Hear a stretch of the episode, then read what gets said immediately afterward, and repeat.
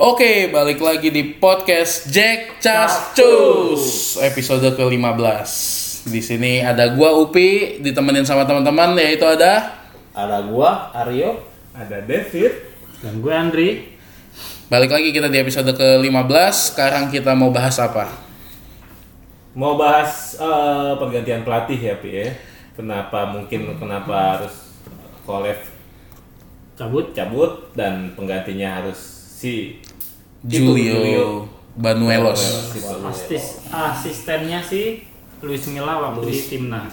Luis Nanti kita bahas lebih- Iya, itu kalau bahasa Nanti kita kita bahas lebih banyak lagi dah di Pembahasan. pembahasan episode kali ini. Biasanya episode kita sebelumnya kita bagi dalam tiga segmen. Ada pertandingan sebelumnya, pembahasan pertandingan sebelumnya, preview match selanjutnya, sama ada biasa satu eh, satu segmen Random. unik lah ya random.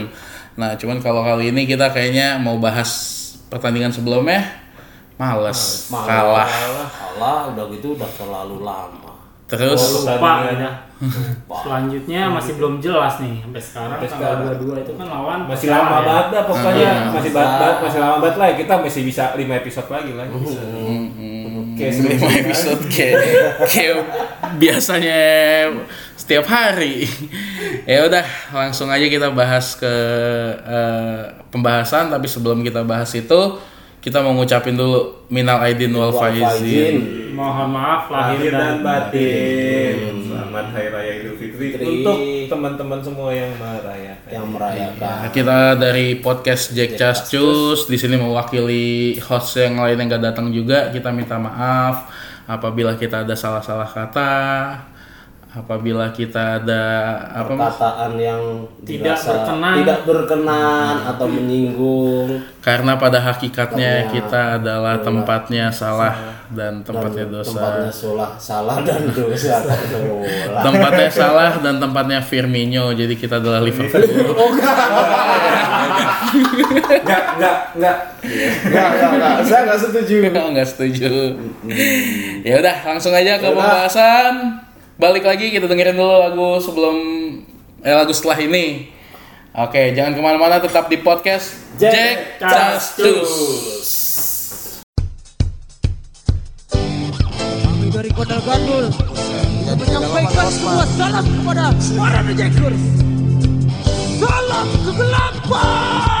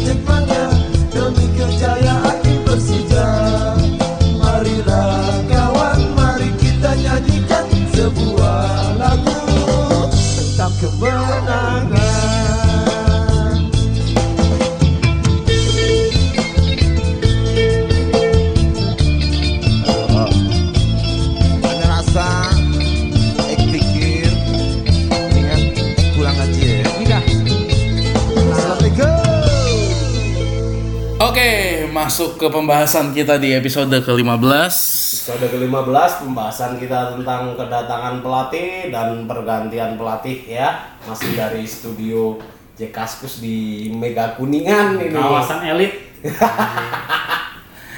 Oke, Mas, gue pengen tanya sama lu. Alasannya Kolev mundur apa, Mas? Alasannya kolek mundur kalau kata gua kasat mata ya karena hasil yang dijalani itu setelah dia menjalani beberapa pertandingan nggak maksimal, nggak memenuhi ekspektasi. Selainnya itu ya apa ya? Karena mungkin ya tuntutan di sana sini sudah terlalu kenceng kali ya. Hmm, Sekenceng banget, kenceng ah, sekenceng itu.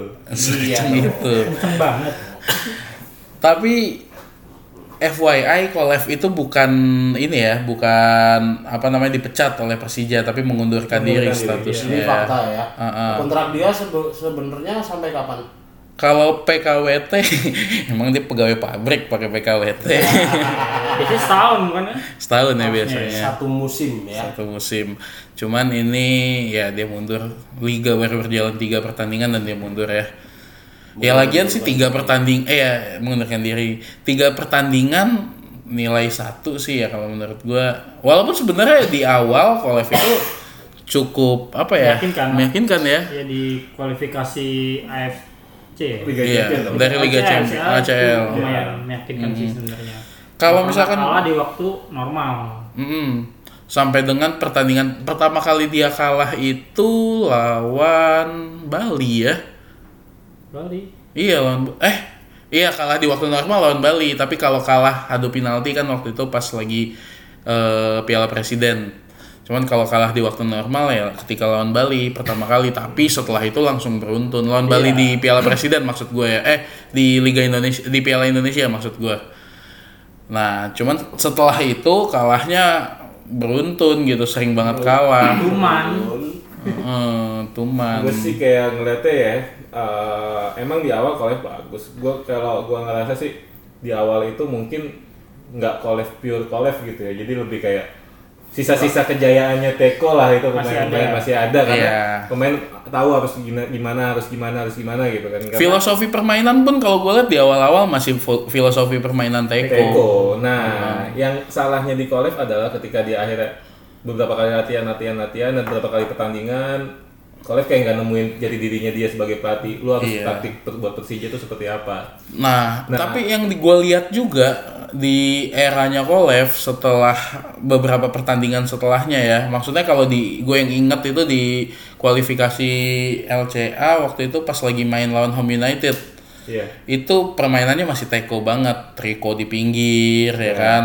Yang benar-benar dribbling dari pinggir kayak Itu gitu. harus bergerak ke mana Ah, gitu kan. Nah, cuman entah kenapa sekarang di akhir-akhir gue ngeliat gaya permainannya Persija itu bener-bener aneh aja, bola-bola lambung, nggak pernah ada Rico yang Ya, gocek-gocek panjang ya itu, ya itu, gitu. Pi. itu, Pi. Kolev. kayak eh, yang tadi gue bilang, Kolev nggak kayak nggak nemuin jadi diri Persija harus dibuat seperti apa Yes, gitu kan. dia pengen nerapin apa yang biasa dilakukan dengan main bola panjang, umpan panjang, tapi it Nggak doesn't work di Persija hampir gitu. hampir nggak kelihatan sama sekali yang tadi dibilang Upi itu yang kayak Rico ngisi Iya. lapangan Zaman zaman Teko itu Riko pernah buat statement kan. Riko waktu zaman Teko itu Riko pernah buat statement gini. Teko itu pelatih pinter. Dia tahu pemain itu harus bergerak ke mana.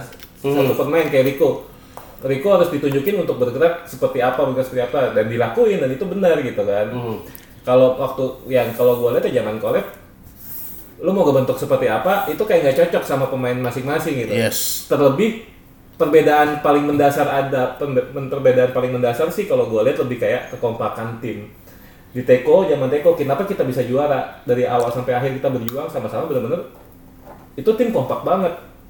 Sangat-sangat kompak. Nah, jadi zaman di luar kita bicara komposisi pemain yang ya jauh kualitasnya Ah, jauh lah enggak. Kalau menurut gua kalau kalau untuk zaman Kolev itu kita kayak nggak punya kekompakan. Kalau menurut kalau lu bilang ini mas Kualitas. pemain, sekarang siapa sih kita sih untuk pemain inti aja lah. Pemain inti yang cabut siapa sih? Pemain Jamie. asing kan Jamie. Jamie. Jamie, satu. oke lah. Jamie satu diganti sama Pauli ya walaupun kualitasnya Beda. beda tapi kan paling nggak nutup gitu kan pemain belakang kalau untuk taktik apa sih gitu kan ya paling ya eh, perkuat defense di defense-nya aja nah Terus kalau untuk terus eh, GDC.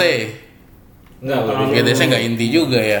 Renan Silva Renan Silva. akhirnya diganti sama Bruno Bagusan Bruno. bagusan Bagusan Bruno, Bruno. Hmm, bagusan Bruno terus siapa lagi yang keluar tuh akhirnya Eh, Orang, enggak nggak ada kan Marco udah kan? Simic. Eh, udah kan itu Marco Simic kan? balik lagi. Marco Simic balik Iya, lagi. nah itu tapi kan kan sempat nggak pakai dia kan. Iya. itu Nah, kayak- Ada kayak pattern yang hilang di situ. Atau- Nah, apa sih yang Kolek mau buat tuh sama pemain komposisi pemain yang udah ada gitu? Secara kalau misalkan untuk serangan, Renat sama Bruno lebih bagus Bruno kalau menurut kasat mata kita Iya. lah ya. Penilaian kita Iya. juga lebih bagus Bruno. Fisik juga bagusan Bruno. Fisik bagus Bruno. Renat 70 udah out lah ya. Mhm. Nah, itu apa sih yang harusnya dibuat sama Kolev tuh? Akhirnya kayak Kolev gak nemuin diri, lu mau buat apa? Akhirnya ujung-ujungnya bola panjang, bola panjang dan Mental Eh, bola panjang. secara taktikal sih ya Brazil sama Eropa Timur beda lah gitu kan. Maksudnya Cara mainnya. cara mainnya Nah, gitu. Kita kemarin sempat lihat video yang viral itu ya, yang waktu anak-anak pada away ke mana? Myanmar. Myanmar. Eh, Myanmar apa Vietnam ya? Vietnam. Vietnam. Iya, Vietnam yang waktu kekalahan beberapa beruntun terus Kalau kalau Myanmar habis apa habis pertandingan anak-anak langsung makan Indomie. kan itu collab sempat ya kayak pembelaan diri dia ini jadwal terlalu Oh, iya. padat. Kalau kita lihat jadwal sih sebenarnya Sama aja kayak lah. PSM bisa kok. Iya. Tapi ya kalau kita ngomong sekarang di setelah mulai liga ya, setelah kita gugur di AFC sebenarnya apa padatnya? Padatnya gitu. Sama aja. Nggak ada. Sama aja, nggak ada no excuse soal itu kalau menurut gua. Satu hal yang gua kredit dari Kolev adalah justru ketika Simic balik, Renan kehilangan permainan eh sorry Renan. Bruno. Bruno kehilangan permainan. Dia kayak nggak bisa nemuin itu. Iya. Ke- apa ya? Padahal di awal di awal ketika Bruno datang, gua ngeliat Bruno ini umpannya bagus-bagus. Tapi ketika kan Menjanjikan. Heeh, ketika Simic udah nggak ada, Bruno kan jadi maju nih, jadi target man kan. Nah, ketika posisinya Bruno dikembalikan, hilang umpan bagusnya yang dulu. Bagus itu. Udah nggak muncul lagi gitu. Padahal di saat yang sama waktu itu Kolev Iya, masih megang. Rico juga ya itu nggak kelihatan gimana gitu kalau musim kemarin kan spesial ya. Kayak yang tadi yang tadi yang gue bilang Iya, tadi iya. statement. Gerak ke mana, gerak ya ke mana. gerak ke mana ke mana bisa nyisir lapangan kadang-kadang dia bawa sisir bawa Iya. komet juga tuh lapangan disisirin dirapiin Rambutnya disisir yang ke mana gitu ya kan. Udah gitu. Kolev nih di beberapa pertandingan terakhir dilihat di Persija TV nih eh, alasannya ada aja setiap kalah inilah itulah namanya pelatih harusnya lu objektif lah kalau emang kalah ya kalah. Akuin Minta maaf. Iya, akuin kalau emang taktik lu itu nggak berjalan atau nggak punya taktik lain gitu. Masa pelatih kebanyakan alasan. Lu kan dibayar, digaji ya buat main bener lah. tanggung jawab lah tanggung jawab kan namanya tim kapten eh, nahodanya ya pelatih gitu kan Iya, sepakat. direkturnya ya pelatih pelatih ya harus tanggung jawab anak buahnya salah itu salah salah pelatih gitu tapi ya gua kalau gua ngeliat sih era Kolev udah habis lah Iya. dia udah Dan- terlalu ini udah terlalu usia juga kan dan beberapa, sebelum dia di Persija juga nggak nggak terlalu bagus kan untuk di tim PSTNI ya pernah ya? di PSTNI pernah, hampir ya. degradasi kan sama Degradasi dia. dan eh, apa dipecat kan dia kan Hmm.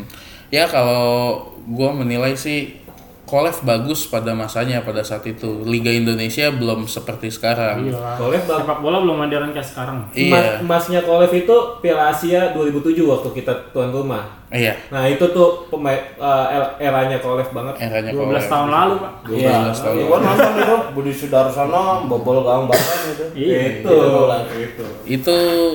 Ya Itu puncaknya. kan. Nah kalau untuk ya mungkin pengunduran diri Kolev sih kayak dia di luar dari statement-statement dia setelah pertandingan kan Hmm. eh, yang selalu ada aja alasannya. Tapi kalau menurut gue ya pengunduran diri dia lebih ke rasa tanggung jawabnya dia. Dia nggak pernah menang. Terlebih dari tekanan dari supporter juga. Wah berat banget sih Iya. memang. Iya. Berat. Mental. Eh, Habis juara apalagi ya terus Kita- dihadapan sama kenyataan permainan yang ya Ya, kita sama sama Teko itu eh Teko berhasil men- berhasil melalui kritikan-kritikan dari supporter. Ya mesti berani dilawan. Dan berani. ketika beberapa pertandingan kita bermain kurang bagus, ya kan, akhirnya Teko bilang eh, berani menjawab te- menjawab kritikan supporter dan dengan membuktikan. Take membuktikan- out itu dua kali loh. Take out Musim 2017 kali, 2018 pun juga. dan te- yang dilakuin Teko apa? gue nggak mikir kritikan gue tetap ngampung kritikan itu tapi gue nggak mau menjadi beban akhirnya dia nutup kolom komentar di sosial medianya dia kan Hmm. itu sih salah satu Oh. dia salah, salah, salah satu caranya ya caranya emang seperti itu ya gue fokus. fokus Dan Dia dijawab setelah take out itu permainan Persija berkembang. Teko itu awal-awal musim dia agak kendor sih waktu itu. Itu agak kendor itu 2017 dan 2018 di musim awal tuh Teko banyak bisa dibilang nggak buang poin juga tapi nggak seganas di putaran kedua gitu. Putaran kedua tuh mungkin lebih kayak konsisten gitu menang menang menang menang. Dan waktu 2018 kalau nggak salah akhir putaran pertama ya, akhir putaran pertama bukan sih kita tuh di dasar klasmen, tapi memang jumlah pertandingan kita kalah tiga pertandingan kan. Iya. itu 2018 yang pas kita juara Iya, yang pas Iya, juara kan 2018, 2018. Nah, dan dan ada satu eh, fakta lah ya kayak zaman Kolev ini dari tahun 2008 2008 kalau nggak salah sampai 2000 sekarang ini ini musim terburuk Persija di, Di awal musim. tiga pertandingan yang dapat satu poin itu musim terburuk seburuk-buruknya Persija zaman waktu zaman kita lagi parah-parahnya ya yang nomaden Eh, kita nggak punya mes apa segala macam itu pun masih bisa lebih baik dari Bisa empat poin. sekarang gitu Tapi sejujurnya menilai Persija, menilai performa Persija dalam satu musim dari tiga pertandingan pertama sebenarnya agak kurang fair. agak kurang fair sih. Yes, tapi ini kita bukan bahas tiga pertandingan pertama aja kalau menurut gua karena eh, dipegang sama Kolev eh, kalau dari apa ya segi jumlah pertandingan resminya lumayan banyak. Iya. Mm, kita dan udah main di kualifikasi ACA, AFC Cup, Piala Presiden, ya kan, terus Piala Indonesia juga. Ya satu-satunya satu-satunya prestasi Tekos, eh prestasi koleksi ya lolos bawa Persija lolos semifinal ya. iya. Itu lah ya apres, apresiat lah untuk itu. Tapi oke lah. secara secara keseluruhan, secara keseluruhan sih ya di luar di luar ekspektasi banyak ekspektasi dan orang. di luar Persija banget lah untuk dia seperti itu gitu. Pas tim juara mainnya masih belum. Kalau menurut gua menilai kenapa Kolev harus keluar itu bukan hanya karena menang atau kalah statistik menang atau kalah tapi ngelihat dari pola permainan juga Iya, Yes. pasti lah dari situ orang juga ngeliat. Yes. pola permainan terus entah ya semangatnya pemain juga kelihatan kendor Ya. Masa yang nggak ada, kali. yang gue bilang bisa jadi kayak nggak ada kompak kompaknya ya. Mm-mm, ya, kemarin, ya beda lah maksudnya kita ngeliat di zaman Kolev passing banyak yang salah. Kalau mungkin anak eh, pi- mungkin pengurus anak litbang yang bagian statistik tuh bisa ngebaca gitu. Berapa Harusnya kali, iya. Berapa kali Persija salah passing di setiap pertandingan tuh presentasinya berapa banyak gitu. Jadi kayak passing komplit sama passing Iya, sukses pasnya sama miss sama pasnya. miss passnya berapa gitu. Jadi kayak apa ya lu bisa dilihat dari situ lah. Itu kan salah satu kekompakan. Jadi kalau misalkan pemain kompak tahu apa yang dimau, hmm, eh, harusnya biasanya sih ya harus hasilnya juga oke passingnya bisa oke ya. ya kalau menurut Mas Aryo sebagai ahli statistik nih gimana Mas Statistik Gua lebih ke Inggris nih. statistik harga sembako sih. gitu Kalau lu tanya harga jagung, bibit berapa, padi berapa gitu. Ya kalau menurut gua ya bener yang kayak tadi udah diceritain temen-temen tuh. Kasarannya dia nggak bisa naikin moral tim ya. Moral pemain gitu. Mental. Jadi nggak ada ini bagus lah ya. ya nggak ada aura yang bagus di kamar ganti lah kalau bahasa ukuran bolanya gitu. Iya. Tapi Rasa suasana Bung ruang Roni ganti- Pangemanan gitu. Nah, Ya, kalau ada suasana yang bagus di kamar pijat bahaya aduh, Mas kok beloknya kan Oh, iya, gitu. salah ya. Oke, terus eh, soal setelah waktu Kolev cabut ada jeda beberapa lama sampai akhirnya muncullah sosok baru yang menggantikan Kolev itu si coach eh, Julio Banuelos. nggak disangka-sangka. Gak disangka-sangka, semua orang nebaknya Luis Milla. Iya. Karena dulu awalnya tuh kodenya Spanyol ya, Spanyol dan gak pernah ngelatih klub di Indonesia. Siapa lagi? Yang tahu sepak bola Nah. Indonesia, ya kan? Nggak banyak loh pelatih Spanyol yang nggak pernah ngelatih Nah. klub di Indonesia. Bukan banyak Pin. Eh iya. Eh, Salah gua kalau ngomong nggak banyak. Nggak banyak ada. banget, banyak banget pelatih Spanyol yang nggak pernah ngelatih klub di Indonesia. Iya, jadi kayak kalau dilihat dari sejarahnya Liga Indonesia kan jarang ya ada pelatih pelatih Spanyol gitu kan pelatih Eropa banyak Iya. tapi biasanya Eropa Timur yang kepake Yes. yang cocok di Indonesia Eropa Timur Moldova, Bulgaria gitu kan. Serbia. Atau si atau Inggris lah eh, Peter Cech. Peters Pit- Eh kok Peter Cech? topeng dong. Si Peter eh, Wright. Peter White. Peter Wright kan timnas. Maksud gue yang Iya. jadi buat Oh, di tim, iya, yang buat di tim. Nah, Tim Nah, Peter. Cech. Nah kita ngomong udah ngomongin coach coach, coach baru ini kayak gue sih lebih eh, penasaran sama gimana pelatih sepak eh, pelatih Spanyol dengan yang terkenal dengan terupas-terupas lihainya, Mhm. tiki takanya gitu kan. Nah, ngomong soal Tiki Taka, itu ada statement lumayan seru nih dari Coach Julio Banuelos. Dia Absolut. ngomong di Indosport bahwa dia nggak akan apa eh sorry bukan bukan eh, Julio yang ngomong tapi temennya satu lagi jadi sebelum kita ngebahas ini ternyata Persija nggak cuman ngedatangin satu orang yaitu Coach Julio Banuelos aja ada juga eh, Eduardo Perez Oh iya. yang juga merupakan eh, asisten pelatihnya Luis Milla dulu. Jadi eh, Coach Julio Banuelos ini adalah asisten pelatih Luis Milla yang dipakai menggantikan Eduardo Perez. Saat itu Edo Perez ngelatih tim Qatar yang akhirnya juara ya. Iya. Yang tim Qatar itu diperkuat sama mantan pemain Barca sama Atletico Madrid. tuh. Siapa timnya? Kalau Oh, pemain Barca itu si Xavi Hernandez ya timnya Xavi Hernandez sama Iya. timnya Gabi.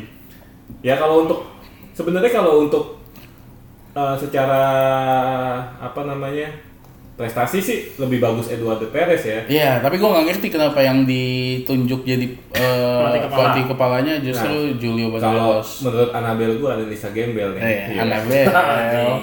Istilah apa lagi itu, Pak? Jadi eh, Anabel. Persi- Persija ini benar-benar fokus ngebangun tim di usia dininya.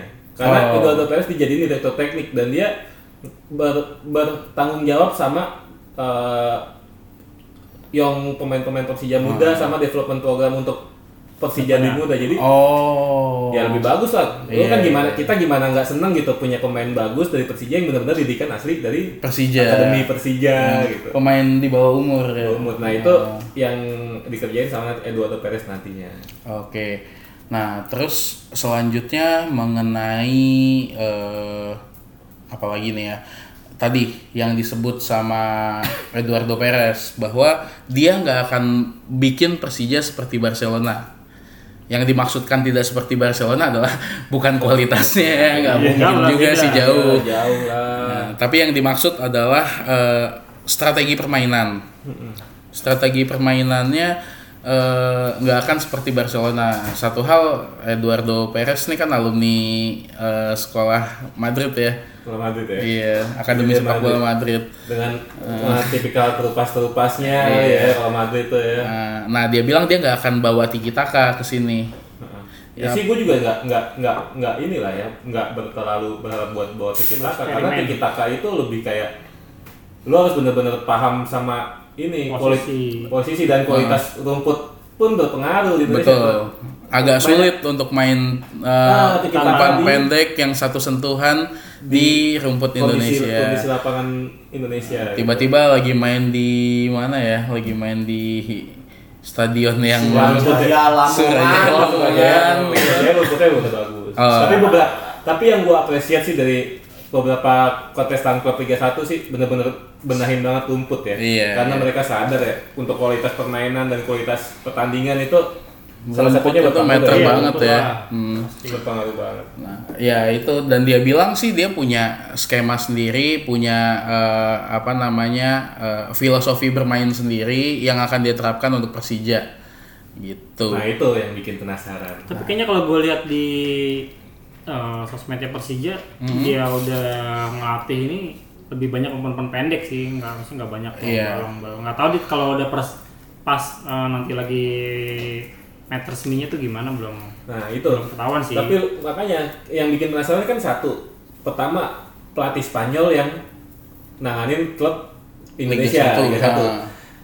Kalau dari sejarahnya pelatih Spanyol itu kan lebih dekat-dekat ya benua-benua Eropa tuh kayak Itali. Pelatih Itali yang dari PS pelatih PSIS yang dari Itali Hmm. akhirnya kan gagal gitu kan maksudnya. Iya.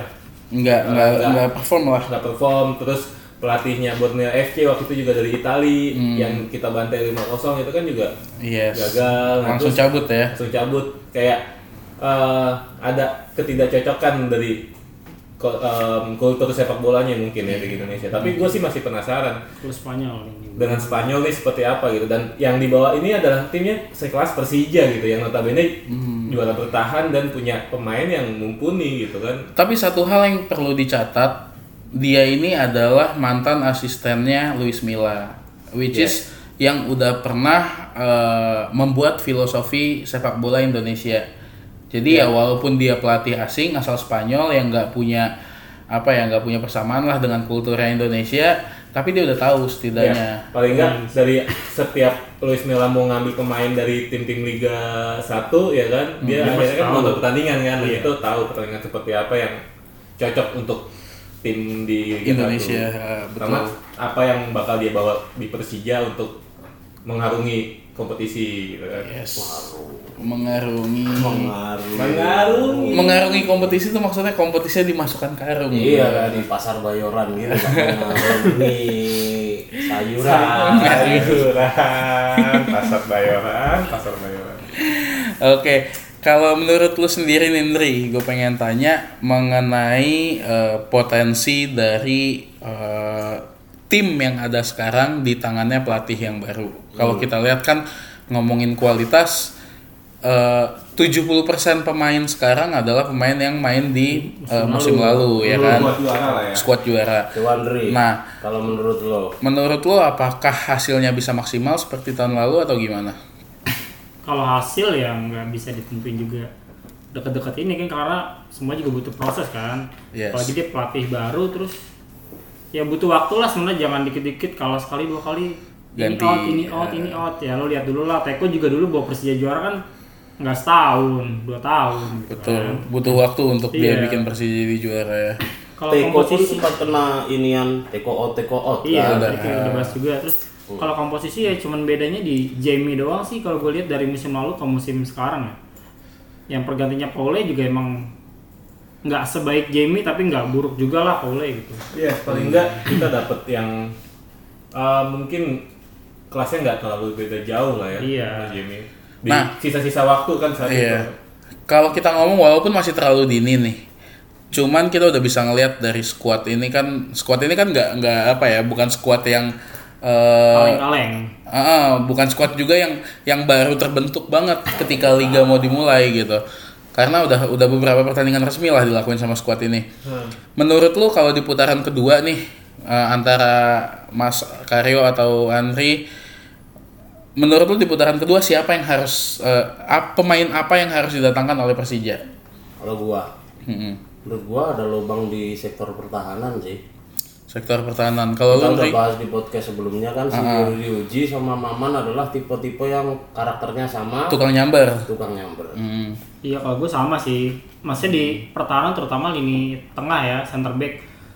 kalau di wing winger maksudnya di back kiri, back kanan kanan ada Ismet, di kiri juga ada Dani dan Bule juga kayaknya udah mulai latihan lagi lah Insya Allah dalam pertandingan dekat-dekat ini udah bisa balik lah mudah-mudahan Bule. Kalau lu fit gimana fit menurut lu? Ngelihat gini nih. Secara statistik Persija itu banyak kalah di eh, apa namanya? di 20 menit terakhir. 20 menit terakhir. Nah, menurut lu gimana, Andri? Kalau 20 menit Eh. terakhir Sorry, David dulu.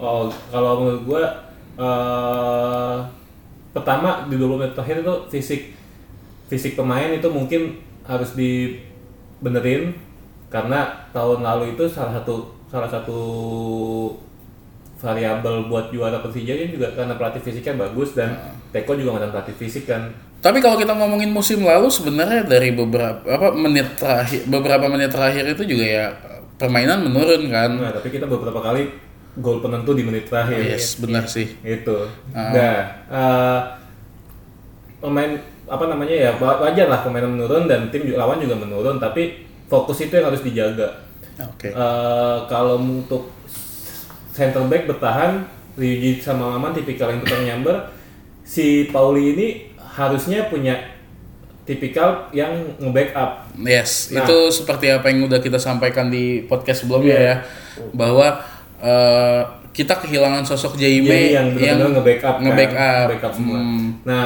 Paul ini juga agak kalau gua lihat pemainnya agak jorok lah. Iya. agak jorok dan riskan banget untuk dapat kartu itu itu yang harus diperhatiin.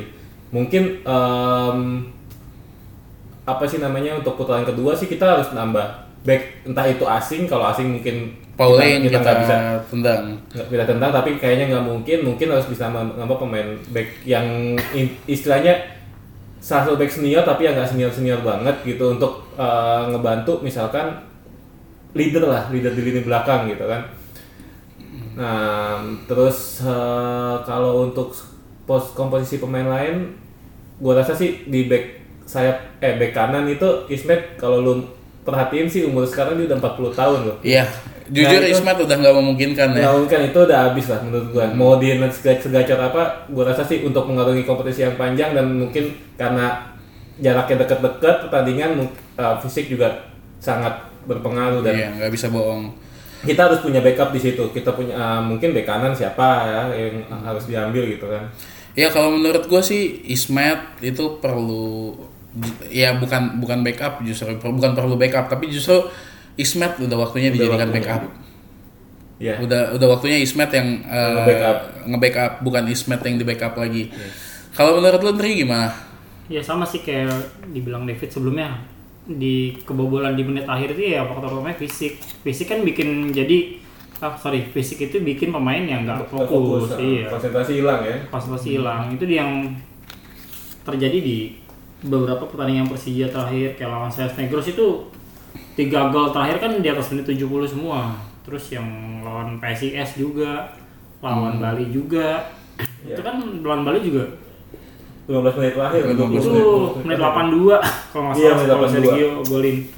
Itu si Ryuji kan kurang motong ya. sekian detik lah itu untuk motong trupasnya si siapa main Bali gue lupa. Akhir kalau Sergio dapat di klop doang sama dia. Andre tadi udah mati langkah. Iya, dan Andre Tani juga sendiri ya jujur aja sih, gue ngeliat banyakan ininya ya, terlalu banyak cover ya uh, uh, overacting. iya Ya kalau boleh kalau boleh komentar ada pedes ya. iya coba Tani- komentar aja lah biar aja dia dengar atau enggak kan Iya. Masa overacting sih? Lah. Menurut lo overacting ya? Overacting kalau menurut gue. Tapi Ya dia aksi di- banget. Ya dia hero kok, tapi kok iya Ya, tetap hero- aja. kita boleh beda pendapat kan? Boleh, Oh, boleh. ya. Cuman kalau buat gue sendiri, namanya Oh. hero itu bukan aksi dari dia, tapi apresiasi dari yang lihat. Jadi Hmm. dia nggak perlu aksi apa-apa. Ketika emang dia seorang hero, orang akan apresiasi dia. Gitu. Jadi ya Pasti nggak nggak perlu depan ini punya kelebihan dan kekurangan. Kalau kelebihannya di mata supporter kayak kita gini, dia tuh eh, setelah eh, full time dia berani ngajak semua pemain nyamperin ke supporter. Mungkin kayak Yes. di tahun lalu tuh kayak zamannya Kapten Ismet atau BP itu nggak sesering yang Tani sekarang ini nyamperin supporter gini kan. Iya. Gitu. Terus dia ke- kelemahannya ya tadi itu di dua pertandingan terakhir tuh banyak missnya dia terutama lawan PSIS tuh harusnya dia menurut yang gol kedua PSIS tuh harusnya dia nggak maju kan karena udah ada Paula yang masih ada yang nutup yang cover ya. iya Yes. masa ada day cover dia ya udah stay aja di pertahanan pertahanannya dia gitu di posnya dia ya. Kemarin si Sahar diganti kan. Awalnya Sahar kan. Oh, iya. Nah, nah. Kenapa sih dia diganti? cedera dia ya? Hmm, Ah, cedera. ya kayak- Pukulan Bali ya. iya kalau kita lihat sekarang back Persija ada tiga eh sorry kiper Persija ada tiga ada Andri Tani Sahar Adiksi. dan Adiksi menurut lu gimana nih pelapis ketiganya ini kan dalam hal ini kan Sahar cedera Andri Tani lagi main di timnas Iya. nanti kalau misalkan tanggal 22 benar fix eh, udah bisa ya udah bisa balik ya cuman kalau seandainya next dipanggil ke timnas lagi Sahar cedera Adiksi gimana menurut lu? Menurut gue ini tuh ya kalau adiksi kan dia kayak udah udah lama udah lama banget nggak main ya? vakum ya dari Iya. nggak udah lama banget vakum dari Sepak bola gitu kan. Dia lebih banyak fokus di futsal gitu. Itu di futsal pun dia bukan itu banyak pasti nggak sedikit ya pasti banyak berpengaruh sama penampilan sama mental dia sama uh, touch-nya dia lah sentuh-sentuhan dia buat ngambil nahan bola, handling segala macem, saving dan refleksnya juga mungkin udah hilang gitu. Yes. Tapi ya ya kita berharap yang terbaik aja lah. Gua rasa sih kalau untuk kiper kalau pertahanannya kuat juga kipernya siap-siap aja sih ya gitu kan. Tapi ya gua rasa sih itu sih yang dibenahin Eh, mungkin PR-nya pelatih si Julio ini lebih kayak kuatin pertahanan, kuatin pertahanan sama penguasaan bola.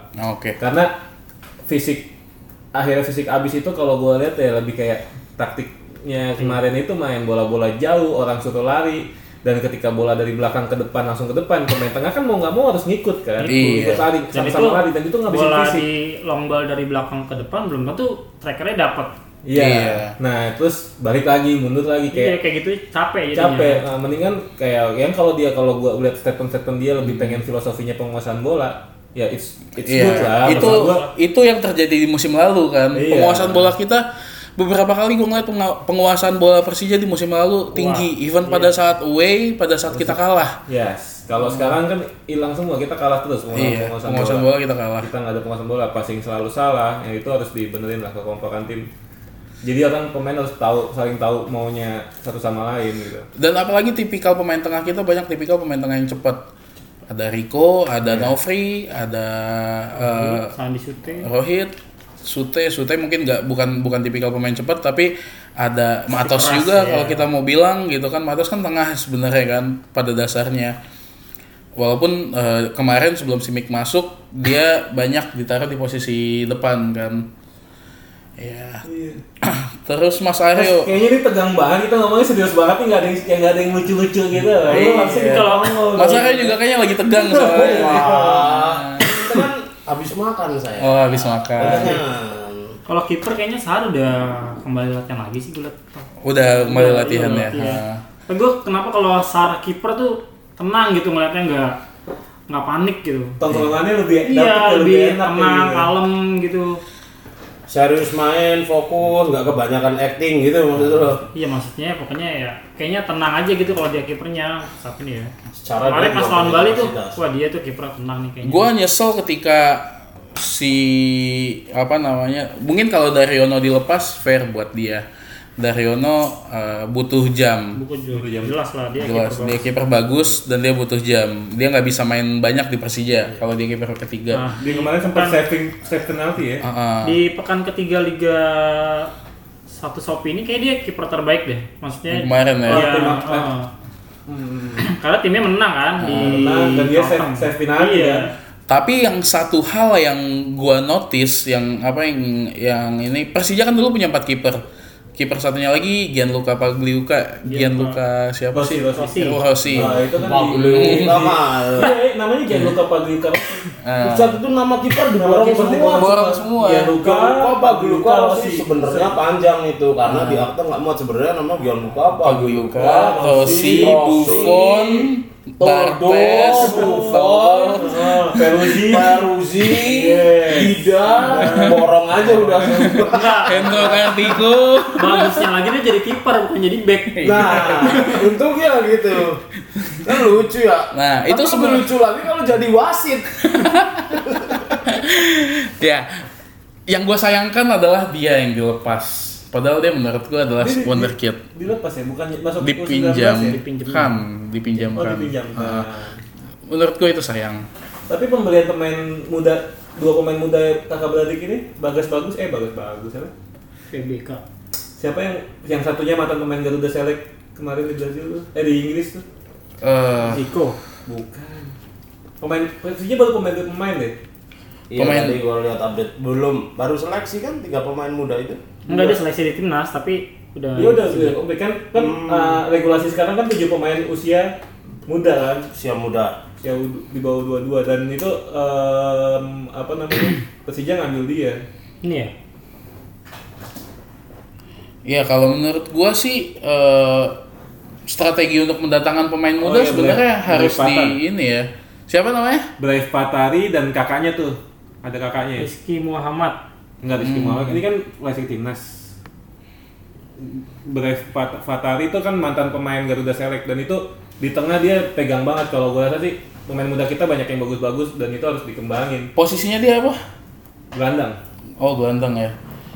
Gelandang gelandang di mana? Gue kalau ngeliat dia main, nah, gue kalau ngeliat dia, gelandangan. gue kalau ngeliat dia main waktu di Garuda Select, eh, tipikal mainnya mirip kayak Vela ini. Tinggi kayak- gitu kan, Iya. simple, passing, Oke dah, oke dah. Tapi Vela ini kan posisinya lebih ke gelandang bertahan ya. Kalau gua bilang sih, Kalian kadang senang bisa. Oh iya bisa. kalau ya. gua bilang sih bukan Vela ini karena nggak di sini, Vela itu. Vela itu ya. Iya, Nah, di sini ya. Iya, Yang pas itu. lagi ngobrol sama kita, Vela ini. Vela ini. Vela ini nih, nih. Iya. Tapi kalau di Garuda Select kemarin gue lebih demen Supri sih yang diambil Persibaya itu. Oh itu kan jelas itu memang memang pemain bagus itu. Oh, Oke. Dribble oke. Sekarang kalau dari lu sendiri nih, dari segi pemain, apa sih yang harus diimprove oleh pemain menurut lu? Nah, Pit, kan lo bagi lo Hersus adalah idola lo nih. Versus adalah mirip-mirip Isco kalau latihan, kalau latihan, Kalau latihan. kalau lagi main, Kalau kondangan mungkin belum. mirip. Kalau latihan kan, wih gila ya. Pemain-pemain teman-temannya dilewat-lewatin nih pas lagi pertandingan. Ya ampun. Aduh. Kayak ngeliat musuh tuh kayak lu ngeliat raksasa gitu kan anjir. Isco Susah banget. Kayak gini. Nah, tapi- beraninya sama teman beraninya sama teman doang. Ini teman-teman. Dia kalau lagi latihan skillnya keluar ya. Skillnya keluar, Saat ketemu lawan keluar. beneran Ma- misi. makanya Hersus sering dijadiin apa starting line up tuh ya karena latihannya bagus orang kan menjanjikan banget. menjanjikan itu pelatih kan ngeliat dari latihan kan Iya. progres latihan baru dipasang di starting line up nah kalau di saat ini bagus makanya dia starting line up gitu Jadi bukan karena dia anak emas atau apa ya, Bukan. tapi emang karena latihannya dia bagus. Oh gitu. Nah, kalau dari uh, lu Nri, apa Nri? Yang pemain yang mesti diimprove sama pemain fisik loh pertama. fisik ya. Fisik. sih depannya. ya fisik penguasaan bola passingnya dibenerin udah sih itu sih Hmm. Fisik. Banyak itu mah fisik. Pastinya dibenerin, Itu insting cetak golnya ditambahin. Oh, Mau nyetak mau, gol ju- dong. mau juara nggak mau juara nggak Iya, iya. Kalau juara emang kalau mau juara memang harus banyak terus banyak. Tekanan. Tekanan. Mm-mm. Jadi jangan Kita pemain-pemain pemain-pemain yang sekarang yang 70% squad juara ini jangan mikir ah kemarin udah juara, jangan gitu kayak mental. kayak mental. Mental. mental Indonesia tuh lebih cepat puas gitu. Hmm. Ah, Gua udah lupa dulu ini. siapa yang ngomong ya. Bos Eh, gue, bos gue. Siapa tuh? Bukan, bukan. Gue ada ngomong gitu. eh, gua lupa ada IGK Manila atau siapa yang ngomong bahwa kalau beli pemain emang kita ngejar juara jangan ambil pemain yang juara di musim sebelumnya tapi ambillah pemain dari tim yang runner up di musim sebelumnya Karena dia penasaran untuk juara. Gatel untuk juara. Kalau yang udah juara ya gue udah juara. Iya. Tapi ya. pasti Gang- IGK Manila itu nggak ngelihat Juventus. Dia juara lima kali pemainnya ya itu. itu. masalahnya di Hasilnya Indonesia beda. ini nggak ada klub yang pernah mempertahankan juara liga Gitu. Yes. Iya. Sepersi kediri persi kedirinya juga dilewatin dulu. Sebenarnya kalau kita mau bilang Persija ini lumayan menembus batas bahwa ketika habis juara Piala Presiden Kira presiden. kita lah. juara liga. Dan itu kan eh, kutukannya Bukannya itu udah dilakuin sama Persib ya? enggak, kutuk, Enggak. kutukannya Piala Piala Presiden di liga hancur. Persib gitu, Persib. Nah, Arema dulu gitu. Gitu. Tapi ini Persija bisa. Persija juara. Kalau kalau eh sorry keluar kodok gua. kalau dari lu Mas gimana Mas? Tentang apa? Tentang pemain, pemain. tadi yang Ah. harus dilakuin pemain. Ya bagi gua ya pertama ya itu di hati lo tuh kudu ya semangat ya bener Fighting Semangat. spiritnya lah. Iya, fighting fighting spirit, spirit. Banget. mental, fighting spirit, teknik yang tadi dibilang sama David. Hmm. Gua pengen nambahin sedikit, mo- sorry kalau rada nyinyir, Hmm. tapi gua ngelihat yang dilakukan oleh pemain Persija Ah. tidak seperti apa yang dilakukan oleh atlet. Konkret aja sebut misalnya siapa pemainnya. Semua, hampir semua. Gua nggak ngeh siapa, cuman zaman sekarang adalah zaman teknologi informasi, ya kan? Betul. Semua kegiatan lu, lu upload ke sosial media. Hmm. Apa yang lu lihat eh, sebelum pertandingan kalau gue yang gue lihat sebelum pertandingan tidak menunjukkan seorang atlet yang dilakukan adalah makan-makan Wah. away semua kan nih tiga pertandingan Hmm. ketika ke Semarang ketika ke eh, Magelang kemarin gue lihat sebelum pertandingan makan-makan ke Bali makan-makan terus eh, yang Ya, sebelumnya makan gue pak, ngeliat ya wajar kali makan. makan-makan di warung lo nggak tahu. Lu pemain namanya pemain sepak bola namanya seorang atlet namanya nutrisi itu sangat penting. Nutrisi itu bukan hal yang sepele gitu. Tapi ini sekarang lu makan yang nggak tahu lu berapa kalorinya berapa kolesterolnya berapa lemak yang terkandung dalam makanannya. Ya kalau menurut gua aduh janganlah kayak gitu. Lu lu seorang pemain sepak bola ya itu harus lu hindarin yang kayak gitu-gitu. Kalau lu seorang lawyer ya nggak ada masalah buat lu makan.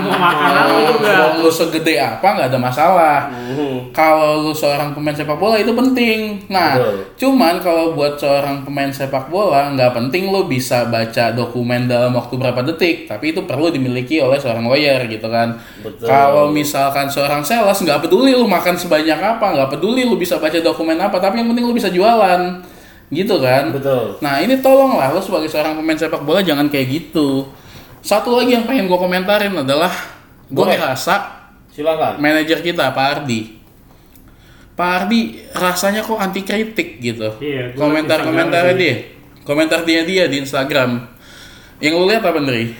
Pak Ardi, punten ya Pak. Iya, punten Pak, kita di sini kritik untuk kebaikan bersama. Kalau ada yang dengar atau ada yang menyampaikan ke beliau ya.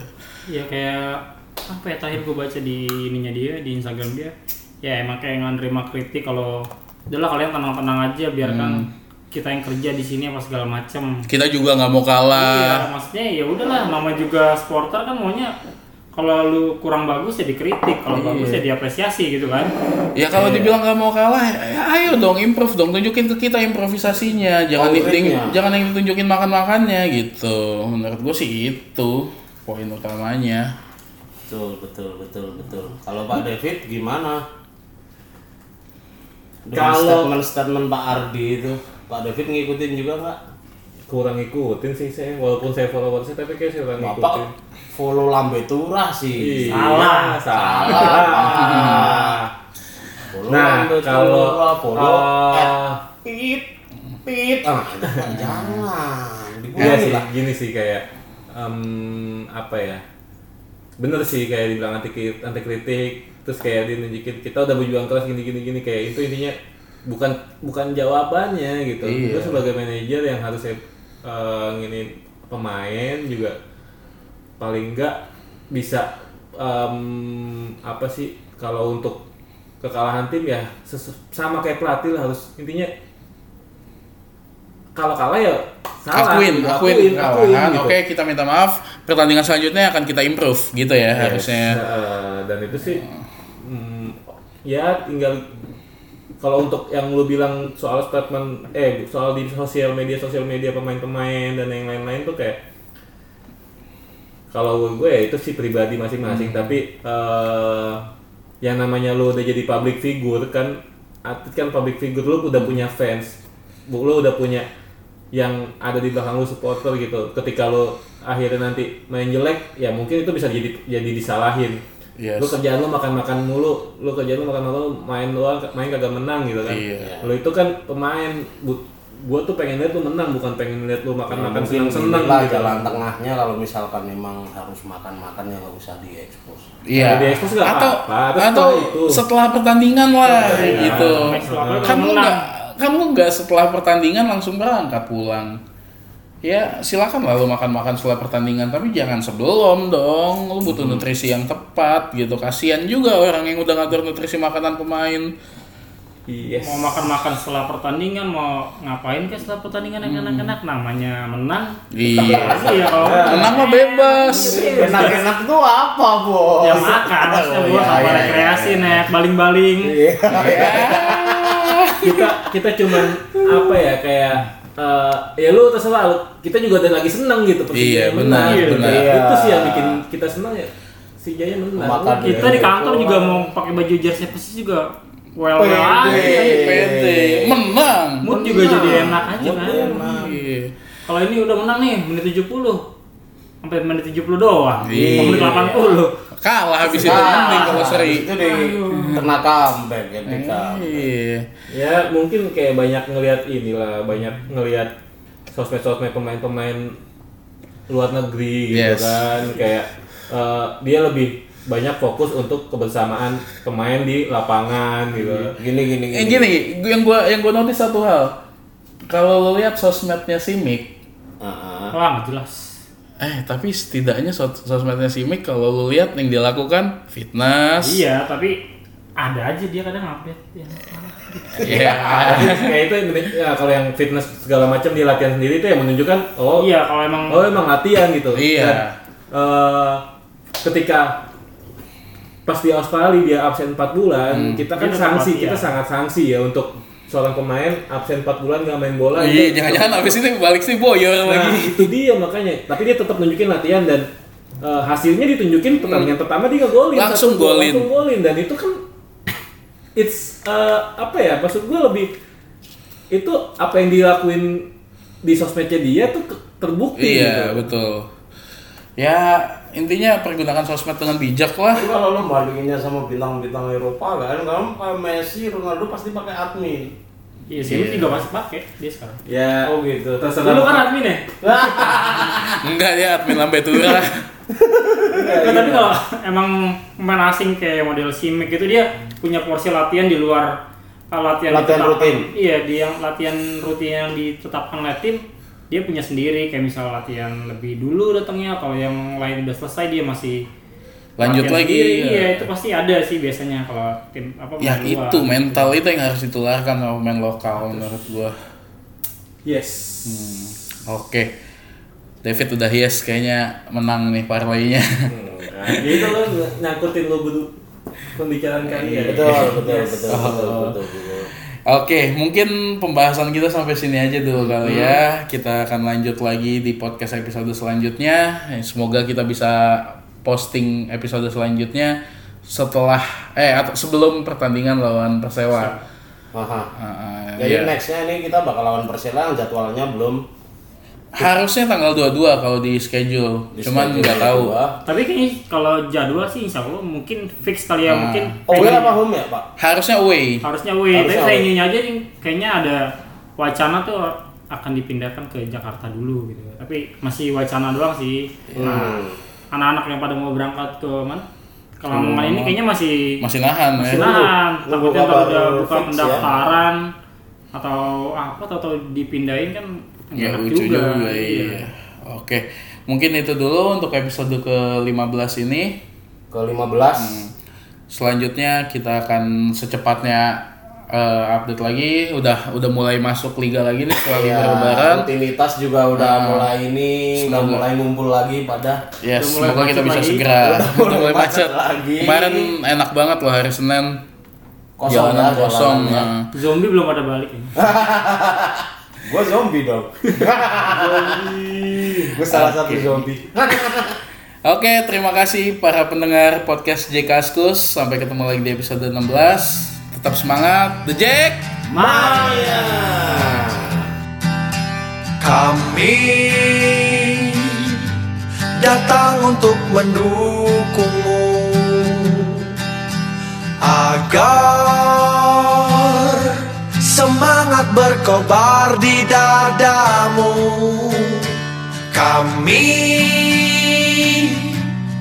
kan selalu menjaga perdamaian dan persaudaraan. Menang itulah yang kami mau. Tapi sportivitas tetap nomor satu karena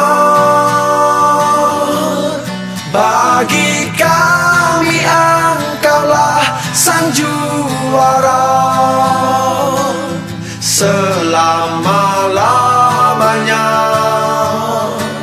Persija, Persija engkaulah kebanggaan hidupku. Apa pun yang akan terjadi Kami kan selalu ada. Tak akan lelah dan berhenti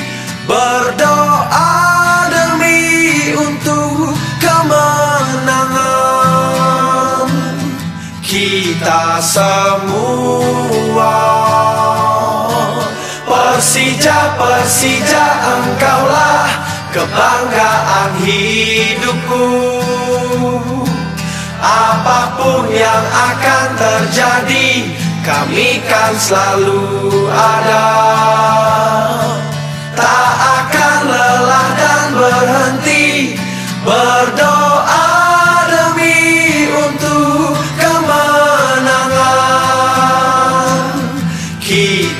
semua